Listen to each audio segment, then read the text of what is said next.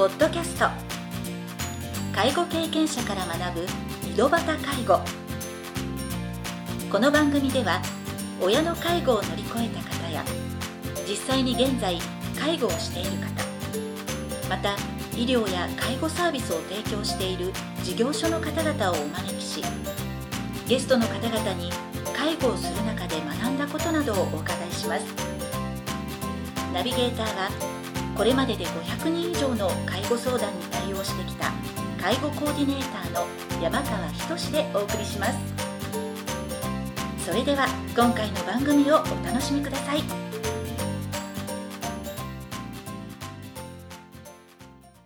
皆さんこんにちは。第82回目の井戸端介護を始めます。これまでの番組では親や配偶者の介護を経験された方や医療や介護の専門家をゲストにお招きしてゲストの方々の体験談をご紹介してきました。今回からは私が仕事をする中で学んだ介護に関するお役立ち情報も合わせて配信していきますのでどうぞよろしくお願いいたします。早速ですが第1弾は介護保険のサービスが利用できる人についてお話しします。2000年に介護保険制度が施行され現時点で20年以上が経過しました。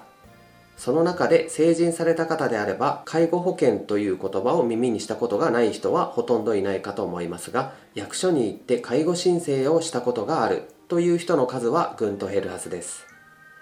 実際この介護保険という言葉を聞いてサービスが利用できるのは介護が必要になった高齢者なんでしょと思われている人も多いのではないでしょうか。この介護が必要になったという状態は人それぞれで捉え方が異なりますし介護サービスは高齢者だけが使っているわけではありません。そう多くはありませんが40代や50代で介護サービスを利用する人もいます。ですので今回は利用できる人の要件についてご説明します。その要件とは大きく分けると2つです。まずは1つ目の年齢要件から解説します。介護保険制度では40歳以上になると医療保険と合わせて介護保険料も負担するようになっています。基本的に介護保険のサービスは65歳以上で介護が必要な方であれば誰でも利用することができます。ただ介護保険料を支払われている40歳以上の方でも制度上で定められた疾病を抱えられている人も介護サービスが利用できる場合もあります。その疾病とはがん末期関節リウマチ筋萎縮性側索硬化症甲状靭帯骨化症骨折を伴う骨粗鬆症初老期における認知症進行性拡充性麻痺大脳皮質基底核変性症およびパーキンソン病脊髄小脳変性症脊柱管狭窄症早老症多系統萎縮症糖尿病性神経障害糖尿病性腎症および糖尿病性網膜症脳血管疾患閉塞性動脈硬化症慢性閉塞性肺疾患両側の膝関節または股関節に著しい変形を伴う変形性関節症以上になります。病名を耳で聞くだけではピンとこない方もいると思いますがどのような病気なのかについて詳しく知りたい方はインターネット上で介護保険特定疾病と検索していただければ厚生労働省のページなどが表示されますのでそちらからお調べください。あとは65歳以上の方と同じく介護が必要な状態であると認められた場合です。そのため脳梗塞や脳出血などの脳血管疾患でも発症後すぐに治療が受けられたことにより後遺症が軽かったので日常生活に支障がなかった人は介護サービスを利用することができません。というより日常生活に支障がないのであれば介護保険を利用しようなんて思いませんよね。年齢要件はこの40歳以上と65歳以上の2つのタイミングを押さえておけば大丈夫です。次に2つ目はこれまで何度もお話しした介護が必要な状態についてご説明します。この介護が必要な状態についても要介護状態と要支援状態の2つに分けることができます。厚生労働省のページでは要介護状態の定義は身体上または精神上の障害があるために入浴排泄食事等の日常生活における基本的な動作の全部または一部について厚生労働省令で定める期間にわたり継続して常時介護を要すると見込まれる状態であってその介護の必要の程度に応じて厚生労働省令で定める区分かっこ要介護状態区分かっこ閉じるのいずれかに該当するものかっこ要支援状態に該当するものを除く。閉じるを言う次に要支援状態の定義は身体上もしくは精神上の障害があるために入浴排泄食事等の日常生活における基本的な動作の全部もしくは一部について厚生労働省令で定める期間にわたり継続して常時介護を要する状態の軽減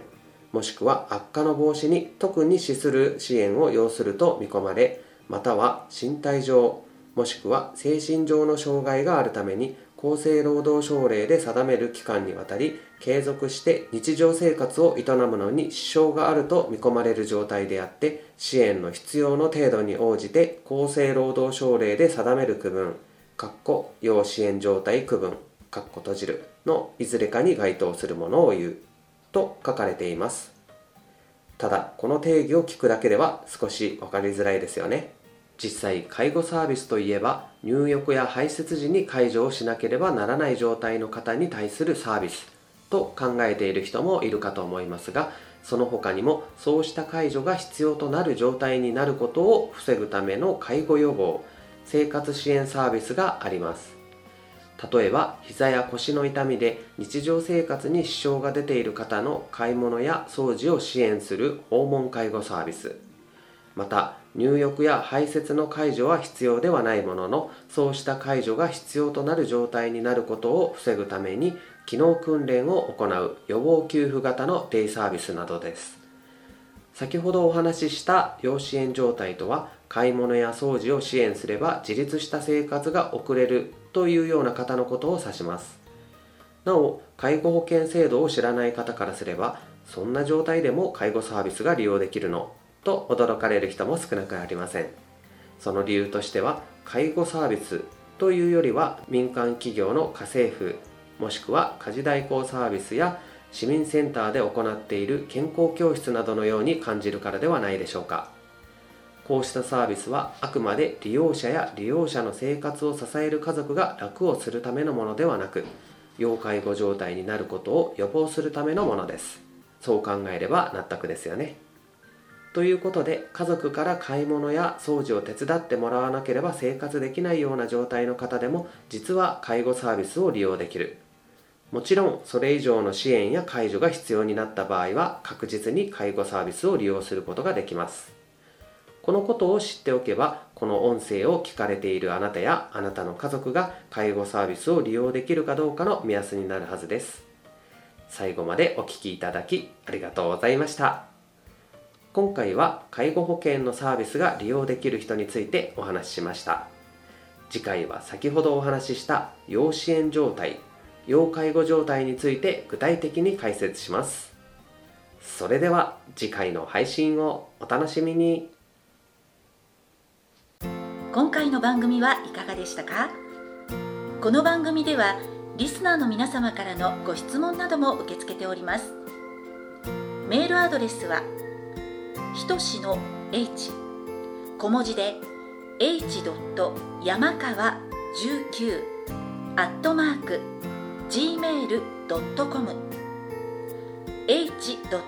山川19アットマーク gmail.com ですそれでは次回の配信をお楽しみに